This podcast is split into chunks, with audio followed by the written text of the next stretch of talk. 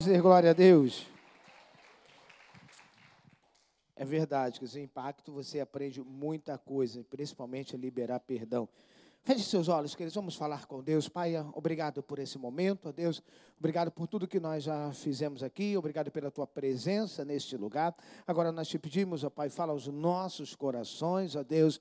Queremos ouvir, Senhor, não a voz do homem, ó Pai, porque o homem não tem nada para oferecer, ó Deus. Nós queremos ouvir é a tua voz nesta noite, ó Pai. Por isso eu me diminuo para que tu cresças neste lugar e te peço, Senhor, ajuda-me, ajuda-me, Espírito Santo, a transmitir ao coração do povo amado de Deus tudo aquilo que está no coração do Pai nesta noite, em o nome de Jesus. Quem está alegre e animado, diga aleluia. Queridos, nós começamos aqui na semana passada, né? Essa série, O Amor é a Causa, que vai durar até o último domingo né, do mês de agosto. Mas eu quero começar, antes de eu entrar propriamente na mensagem, no que a gente já colocou aqui, eu quero dizer para você nessa noite: não sei o que você fez de errado, não sei o que você errou, aonde você errou, também não sei para quem eu estou falando isso, mas eu quero dizer uma coisa: o amor é a causa de dizer que um erro não diz quem você é. Um erro não pode qualificar você porque o amor é a causa de nós sermos recuperados. Você pode ter tropeçado esses dias, mas se você se arrepender, saiba de uma coisa: sempre vai ter uma mão do céu estendida para a sua vida. Então, nós iniciamos aqui essa série que deseja mostrar o verdadeiro fundamento acerca de tudo que fazemos. Por que de estarmos na igreja? Por que de fazermos o que fazemos por Deus e o porquê de fazermos o que fazemos por Deus é por pessoas em nossa igreja local. Tudo isso porque o amor é a causa que nos move. Tudo que nós fazemos na igreja local é com o objetivo de servir pessoas pois esse é o nosso maior chamado: amar a Deus acima de todas as coisas e servir pessoas. Deus, quando olha para nós, irmãos, Ele não olha para o cargo que nós ocupamos, pelo título que nós temos dentro da igreja. Isso é uma questão apenas de organizar, de organização, de hierarquia da igreja. Mas quando Deus olha para mim aqui no púlpito e para você aí sentado, Deus vê todo mundo como servo dele lavado pelo seu sangue.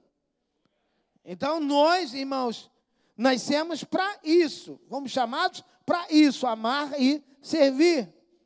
E na primeira parte dessa série, semana passada, nós aprendemos que devemos amar a igreja local porque ela é a expressão de Cristo na terra. Porque nós não nascemos para viver sozinhos. E por isso que nós, há três anos mais ou menos, começamos com os nossos grupos de vida, que nos faz viver em unidade. Nós nascemos, irmãos, para viver em unidade, numa comunidade, numa igreja, porque estar na igreja, nós falamos semana passada que nos ajuda a encontrar o nosso propósito. É por isso que a igreja local é importante. Ela nos ajuda a descobrir o nosso propósito, nos ajuda a descobrir quem realmente nós somos. E saber que, mesmo sendo seres humanos, com erros e defeitos, Deus nos ama. Você precisa entender nessa noite que você é importante para Deus, você é importante para a igreja local, queridos. Você é especial demais da conta para a nova vida do Caxambi. Quando você não vem ao culto, você faz falta. Talvez você ache que você não faça falta, mas você faz falta. Quando você não vem, o Espírito Santo sente a sua falta. Sabe por quê? Porque você tem valor. Você faz falta quando você não vem. Hoje nós iremos, irmãos, nos aprofundar ainda mais, pois iremos falar acerca do que nos move, não é apenas estar, mas é ser e fazer igreja. Vou repetir para você entender. O que nos, nós vamos falar sobre o que nos move não é apenas estar na igreja, mas é ser e fazer igreja. Se levantar da cadeira de um membro comum e assumir um lugar no reino de Deus, para que mais vidas sejam impactadas por Jesus através da sua vida. O meu desejo nessa noite e a minha oração, quando eu preparava essa ministração, é que você seja cada vez mais um canal de bênção, para que através da sua vida outras pessoas se rendam ao Senhor Jesus. Para que através da sua vida outras pessoas também sejam impactadas pelo poder, que a glória de Deus na sua vida possa brilhar cada vez mais, para que as pessoas possam olhar para você e falar: Eu quero esse Jesus que está na sua vida. Que você seja um canal de bênção, irmãos para convidar pessoas a estar na igreja, convidar pessoas para o seu grupo de vida, convidar pessoas para estar aqui no dia 22 no Impacto, irmãos. O que acontece por conta desse amor? Pessoas são transformadas pelo poder do Espírito Santo. E nós vamos ver três pontos nessa noite. Primeiro, somos igreja porque somos reflexo de Jesus. E eu quero que você repita cada ponto comigo. Então diga comigo: eu sou igreja, porque eu sou reflexo de Jesus. Paulo ele diz algo muito interessante em uma das suas cartas, quando ele diz: "Sedes meus imitadores como eu sou de". Essa expressão de Paulo representa perfeitamente o modelo de igreja que precisamos ser. Pessoas que imitam Jesus em sua natureza, em seu serviço, em suas palavras e em suas atitudes. Precisamos entender que o que atrai pessoas para a igreja não é um prédio bonito que se constrói, não é o conforto da cadeira, do ar-condicionado, ou a atualidade dos equipamentos. Tudo isso ajuda a dar para as pessoas uma boa experiência no culto.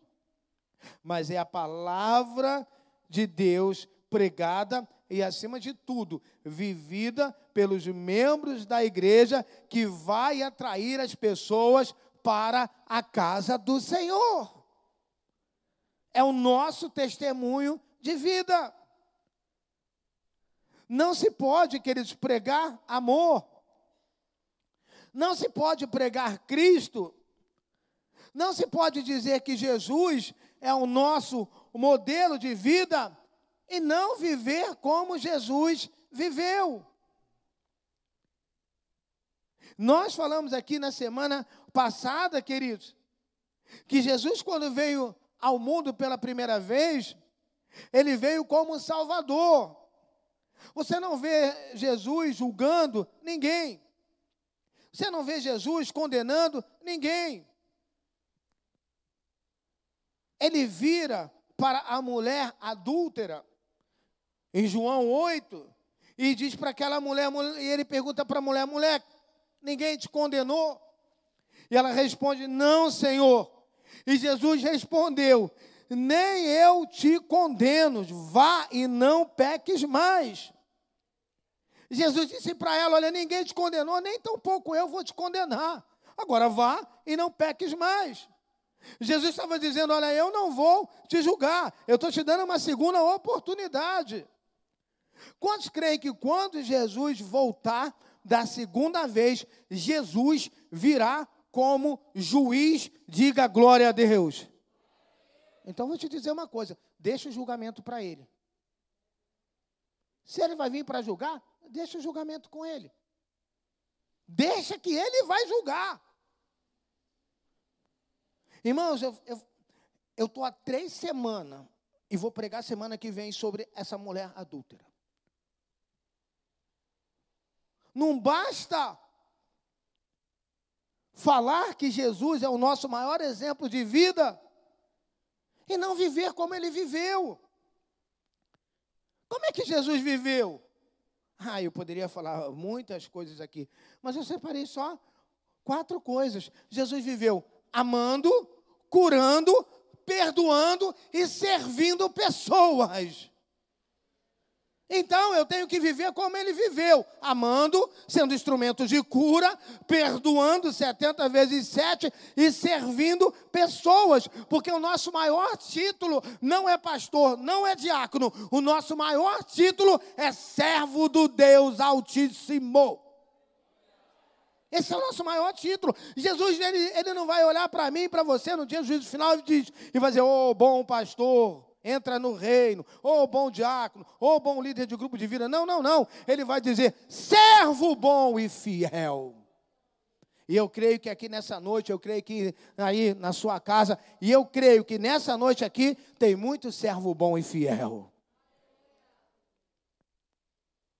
Irmãos, o que atrai as pessoas para a igreja, o que vai atrair as pessoas para a igreja, não é somente eu pregar e ouvir sobre amor, mas é viver amor, é acolher e não julgar, é estender as mãos para aquele que caiu,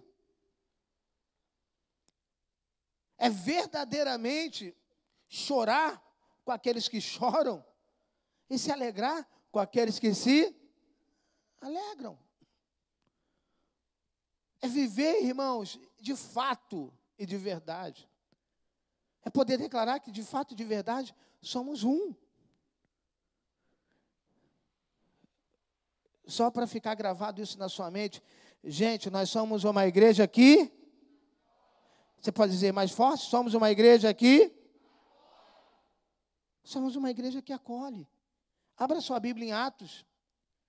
Deixa lá aberta que daqui a pouquinho eu vou fazer a leitura. E como eu disse semana passada, queridos, uma igreja que acolhe, ela vai ser radicalmente contra o pecado. Ela vai bater contra o pecado, mas o todo o tempo ela vai amar o pecador e vai tentar fazer com que o pecador seja restaurado, que ele seja transformado e seja modificado. É assim, irmãos. Nunca virar as costas. Sabe por quê, irmãos? Quem está em pé, Paulo lhe diz que cuide para que não. Mateus 7, Jesus disse assim: Olha, não julgue para que você não seja julgado. Não critique para que você não seja criticado. E Jesus disse: Olha, com a medida que você mede, vos medirão também. Nós temos, irmãos, um sério problema nós temos um sério problema. Nós queremos exigir perfeição de pessoas imperfeitas. A gente quer que o imperfeito seja perfeito. Não tem como. Se não tem pessoa, irmãos, tem alguém aqui nessa noite que é perfeito? É por isso que não existe igreja perfeita. Deus, você pode ter certeza disso. Ele não vai exigir de você perfeição, mas ele vai exigir de você santidade, porque sem santidade ninguém vai ver a Deus. Ele disse lá através de Pedro: sede santos, porque eu sou santo. Observe, irmãos, o fator determinante para que as, por que, que as pessoas foram salvas para a igreja primitiva. O que, o que fazia aquelas pessoas participarem? E, irmãos, eu posso dizer uma coisa: a igreja primitiva, ela teve um crescimento assombroso. A igreja primitiva teve um crescimento assombroso, porque todo dia ia chegando gente, todo dia ia acrescentando gente, e todo dia Deus ia acrescentando gente. Você está com a sua Bíblia aberta em Atos? Capítulo 2. 42 ao 47. E diz: E ele se dedicava ao ensino dos apóstolos e à comunhão, ao partir do pão e às orações.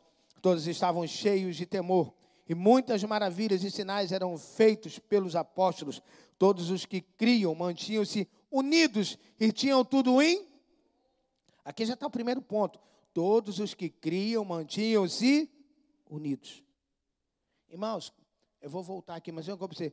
Tem um ditado, né, que diz que lá fora, que diz que a união faz a Eu posso dizer para você que a união atrai o poder de Deus para a nossa vida.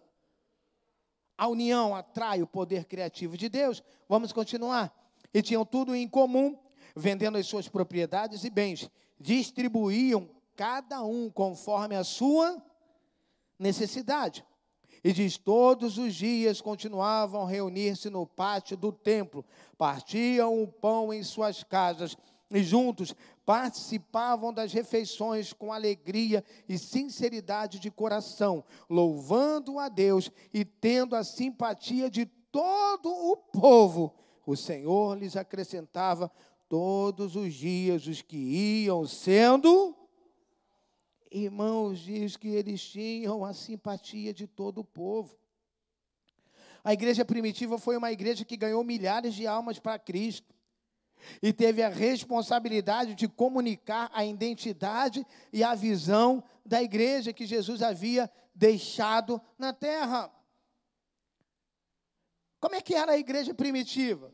A igreja primitiva era uma igreja que lia a palavra, tinha comunhão, a igreja primitiva era uma igreja que tinha temor a Deus.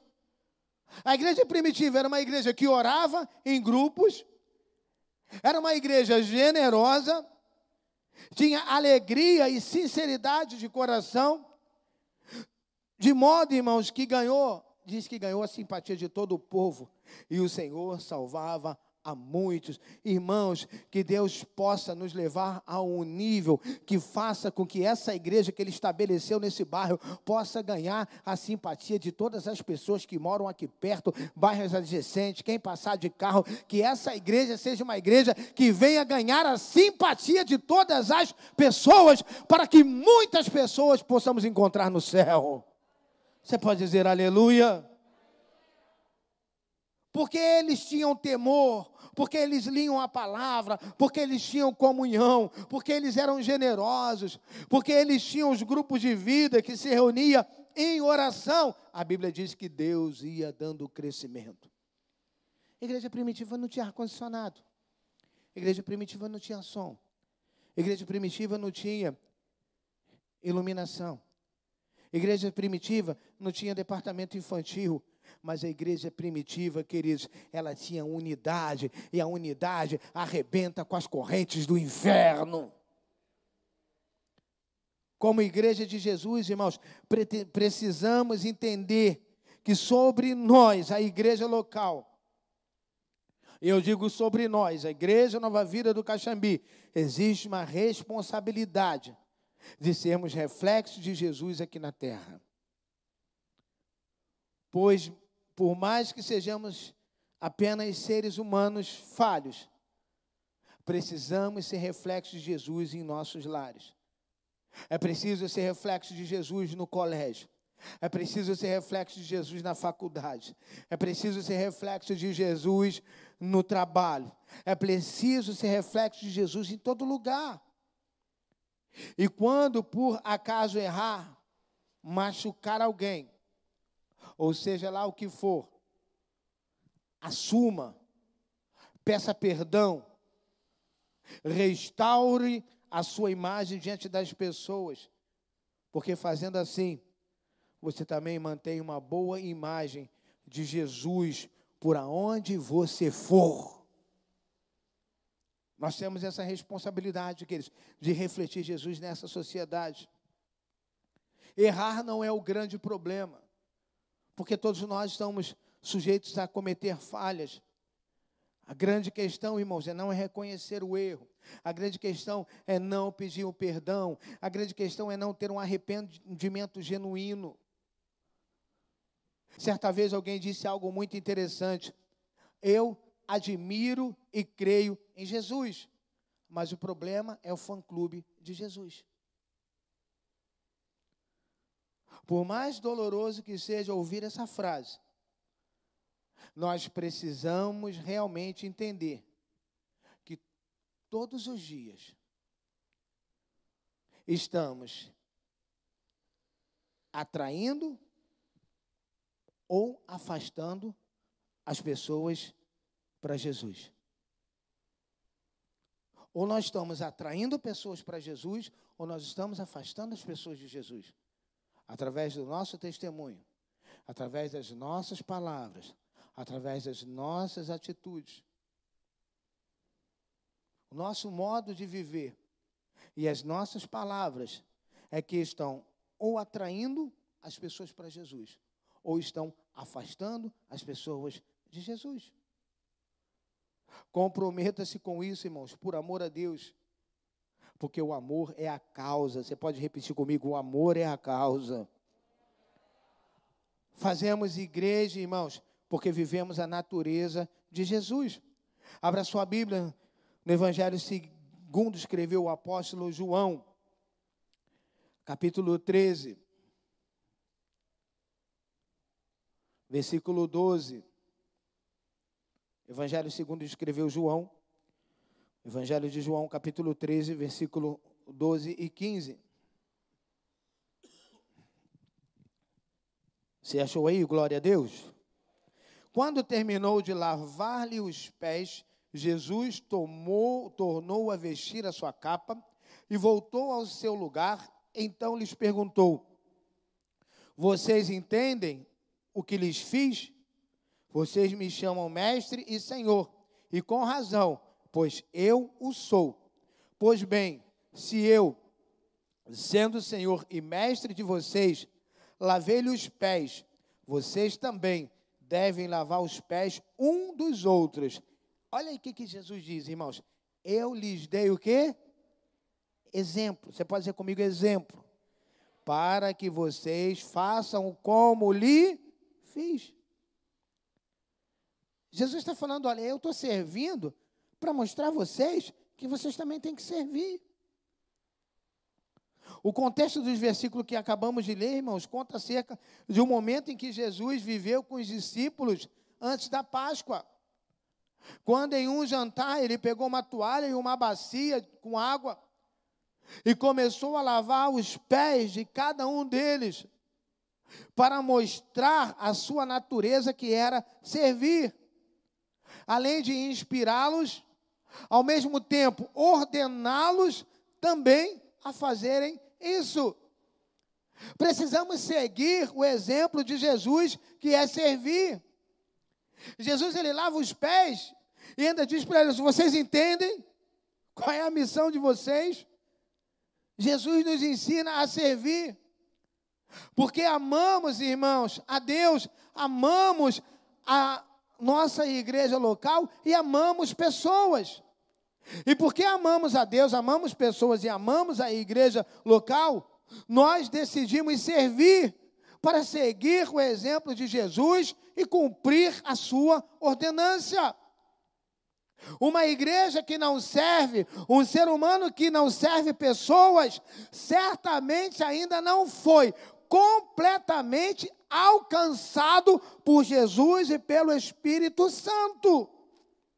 Pois um dos maiores indicadores que evidenciam a nossa conversão é a crucificação diária do nosso egoísmo e o desenvolvimento de um coração generoso e um coração de servo. Precisamos, irmãos, todos os dias, num mundo onde as pessoas estão cada vez mais egocêntricas, onde as pessoas pensam somente em si.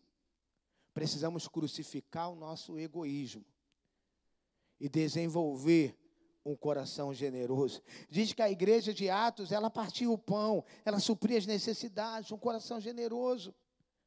Abra seu coração para servir a Deus na igreja local.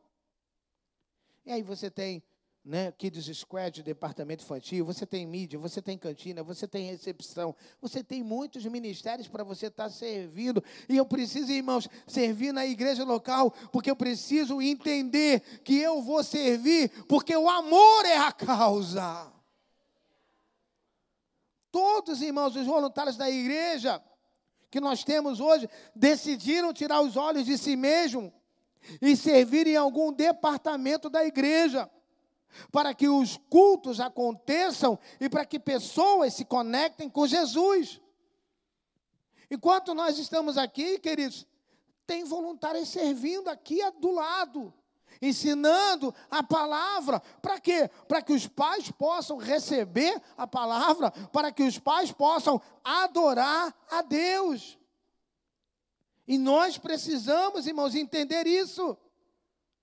E estão aqui, irmãos, tem voluntário aí né, do departamento infantil que está servindo duas, três vezes ao mês. Não é esse o nosso desejo. Nosso desejo é que sirva apenas uma vez por mês. Mas eles servem às vezes duas e três vezes, irmãos. E eu louvo a Deus quando pessoas chegaram para a Natália e falaram: Natália, se precisar, pode me colocar duas vezes, três, não tem problema, porque essas pessoas entenderam que servir, porque o amor é a causa. Quando vivemos a natureza de Jesus, irmãos, nós não apenas amamos pessoas, mas nós servimos pessoas. E não obrigando ninguém aqui a servir nos cultos. Não estamos com essa série de mensagens querendo obrigar você a servir nos cultos. Mas queremos que eles apenas atestar que num determinado momento em que você for realmente grato pelo muito que você recebe de Deus aqui na igreja, inevitavelmente você vai querer contribuir para que tudo continue acontecendo e pessoas sejam alcançadas para a glória do Pai. Nossa gratidão a Deus nos faz contribuir para que as coisas na igreja continuem funcionando para que outras pessoas sejam alcançadas pelo amor de Deus, como um dia eu e você fomos. E você contribui, querido, sendo igreja, buscando ter um bom testemunho que reflita Jesus, sendo generoso nos seus dízimos, nas suas ofertas, para o sustento e manutenção de toda a casa de Deus. Descobrindo, descobrindo que eles um lugar nesse grande projeto de Deus na terra em você, que é servir. Todos nós, irmãos, temos um chamado, um propósito a cumprir na casa de Deus. Existem várias maneiras de descobrir o seu chamado. O propó e o propósito aqui dentro da igreja. Mas um dos principais são: descubra as áreas em que você acha que poderia melhorar em nossa igreja. Não apenas critique, mas entre, faça parte para isso acontecer, pois tudo que nos incomoda é Deus nos chamando para ajudar a resolver. Eu vou repetir: tudo que nos incomoda é Deus chamando para nos ajudar a resolver. Tem gente, irmãos, que só quer criticar, ao invés de ajudar a melhorar. Ao invés de criticar, ajude a ficar melhor. Sabe por quê? Deus quer dizer uma coisa, que Ele conta com você para que cada dia a igreja melhore e as pessoas sejam mais atraídas para esse lugar. Irmão, gente crítica, com espírito crítico, achando que está agradando a Deus. Às vezes é muito fácil reclamar de algum ministério da igreja, reclamar da, do, do, do, do, do, do Kid Squad, reclamar da cantina, da portaria, e não ficar ajudando no ensino da palavra. E não colaborar para a coisa melhorar. Escreva isso no seu coração. A igreja não é feita pelo talento de alguns, mas através do sacrifício de todas as pessoas. A igreja não é feita pelo talento de um ou de outro, mas é através do sacrifício de todos, irmãos. Na igreja primitiva de Atos, todos faziam a sua parte, todos colaboravam, todos estavam no mesmo propósito de fazer o melhor para que vidas fossem alcançadas. Vença o seu egoísmo, sabe? Você que está na sua casa, sabe? Vença a sua tristeza, a sua depressão, vença o seu interior vazio, descobrindo o verdadeiro sentido pelo qual você nasceu. Qual é o verdadeiro sentido pelo qual você nasceu? Amar a Deus, amando pessoas e servindo pessoas. Esse é o grande sentido porque nós nascemos. Esse foi o grande sentido porque Jesus morreu por nós na cruz do Calvário, amando a Deus, amando e servindo pessoas. Eu amo a Deus amando e servindo pessoas. Dessa forma, irmãos, eu demonstro o meu amor a Deus. Paulo, ele declara lá em Filipenses que Jesus não usurpou ser igual a Deus, mas que ele se humilhou, tornou-se figura humana, se tornando servo. Terceira coisa, que terceiro ponto, somos comprometidos com a igreja porque amamos a Jesus. Você está aqui nessa noite porque você ama Jesus. Você saiu da sua casa porque você ama Jesus. Você está aí, está no grupo de risco, queria estar tá aqui porque você ama Jesus. E o amor de Deus vai fazer você voltar o mais rápido possível. Como Jesus disse, irmãos, para os discípulos, todos saberão que vocês são meus discípulos se vocês amarem uns aos outros. Essa palavra de Jesus, quando ele diz ali, todos saberão que vocês são meus discípulos, se amarem uns aos outros. Essa palavra inteira aponta para a necessidade do seu entendimento acerca do seu compromisso com Jesus. Como dissemos na primeira mensagem semana passada, não existe amor sem compromisso. Coríntios, Paulo diz: ainda que eu fale, o dom, o dom, ainda que eu tenha o dom de línguas estranhas, ainda que eu fale a língua dos homens e dos anjos, se eu não tiver amor, nada serei. Amor é compromisso, irmãos. E é o compromisso de casar-se com uma pessoa que se o amor que você diz sentir por ela.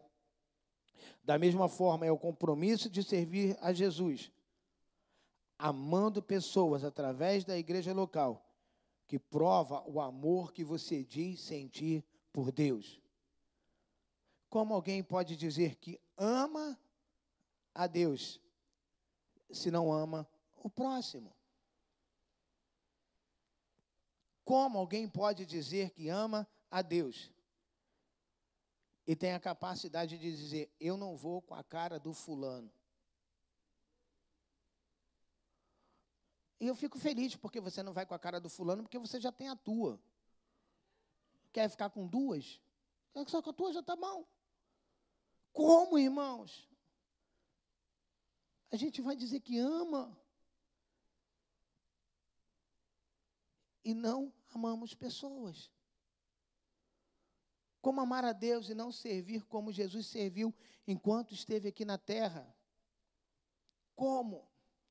Servir na igreja não é o primeiro passo de quem acabou de chegar.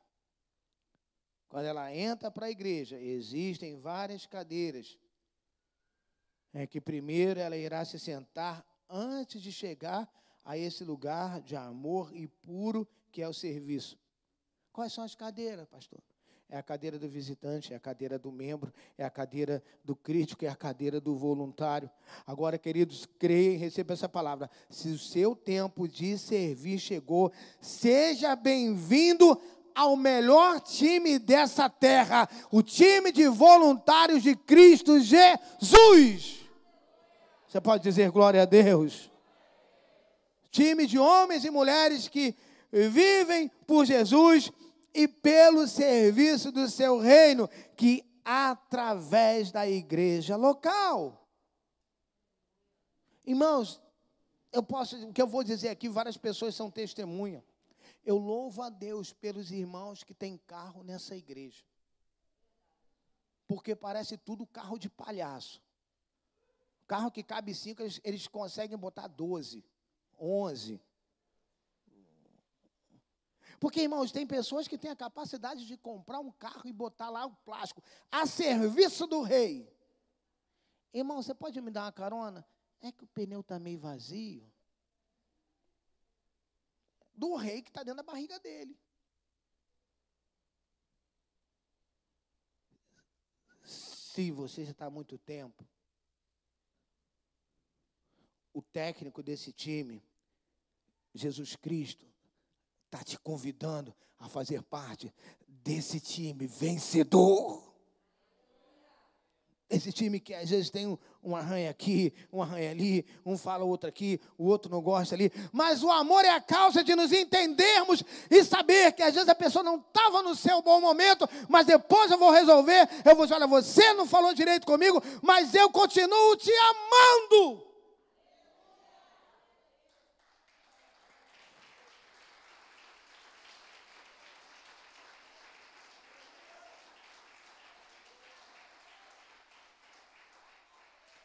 Igre... Irmãos, a igreja não existe apenas, apenas para nós. Segura essa. A igreja não existe apenas para nós, mas existimos como igreja para servir a sociedade. Existimos como igreja para servir e amar a sociedade. Irmãos, a única instituição que tem poder de mudar o mundo é a igreja. Que cada pessoa que entrar nesse lugar seja amada, servida e motivada também a servir. Servir na igreja local, irmãos, precisa ser um motivo de grande alegria, motivo de gratidão por tudo que Deus fez e por tudo que Deus ainda fará na nossa vida. Quantos aqui têm sido abençoados por Deus? Você que tem sido abençoado, coloca aí, interage aí, diga eu. Então, quero te dizer uma coisa, vou perguntar de novo. Quem aqui tem sido abençoado por Deus, diga aleluia. O que você está vivendo não passa de gotas daquilo que Deus ainda vai fazer na sua vida. Você viveu gotinha até hoje, se prepare para vir uma enxurrada de bênção para a sua vida. Irmãos, nós precisamos entender, servir por gratidão, por Jesus ter morrido no nosso lugar. Servir sem olhar a quem. Irmãos, quando nós amamos, nós fazemos sem esperar nada em troca, porque nós fazemos porque nós amamos. Irmãos, se eu fosse parar de servir pessoas, se eu fosse parar, sabe, de ajudar pessoas por causa de ingratidão, mas eu não faço nada esperando que alguém me elogie. Eu faço porque o amor é a causa de eu fazer. Há pessoas que pararam de servir porque foram feridas em algum momento da sua vida em alguma igreja. O amor é a causa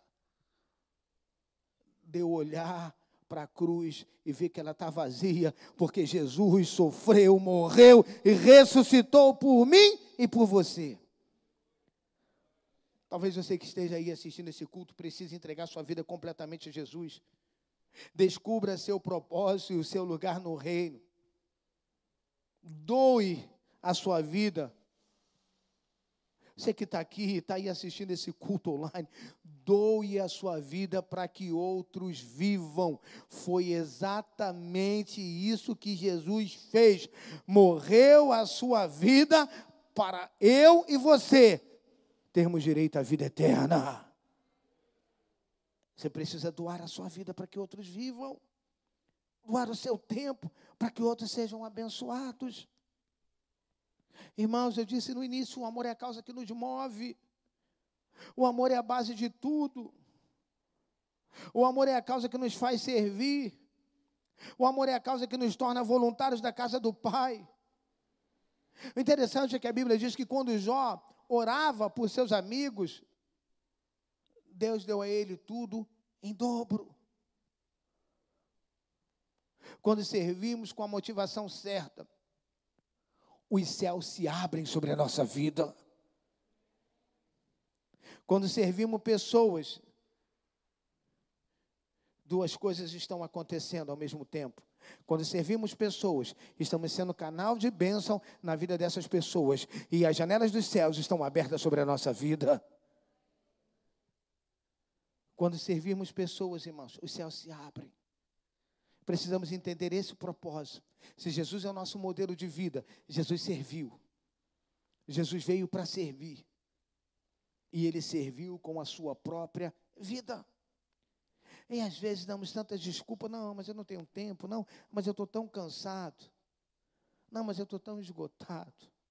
Ah, mas não quero. Irmãos, o amor é a causa de você vencer o seu cansaço. Você acha que todos os cultos eu gostaria, eu quero estar aqui? Você acha? Você acha que a gente também não sente cansado? Você acha que às vezes a gente não está como Paulo, abatido, porém não destruído? Mas, irmãos, eu não deixo de estar aqui, porque o amor é a causa que me faz estar aqui. E eu vou te dizer uma coisa: todas as vezes que eu chego aqui, eu posso estar triste, eu posso estar desanimado, não tem um culto que eu não volto para minha casa renovado. Não tem um culto que eu não saio daqui dizendo, valeu a pena. Valeu a pena. Diga comigo três palavras bem fortes: amar, viver e servir. Esse é o meu propósito. Diga comigo de novo: amar, viver e servir. Diga, esse é o meu propósito. Esse tem que ser o pensamento de todos nós. Amar, viver e servir.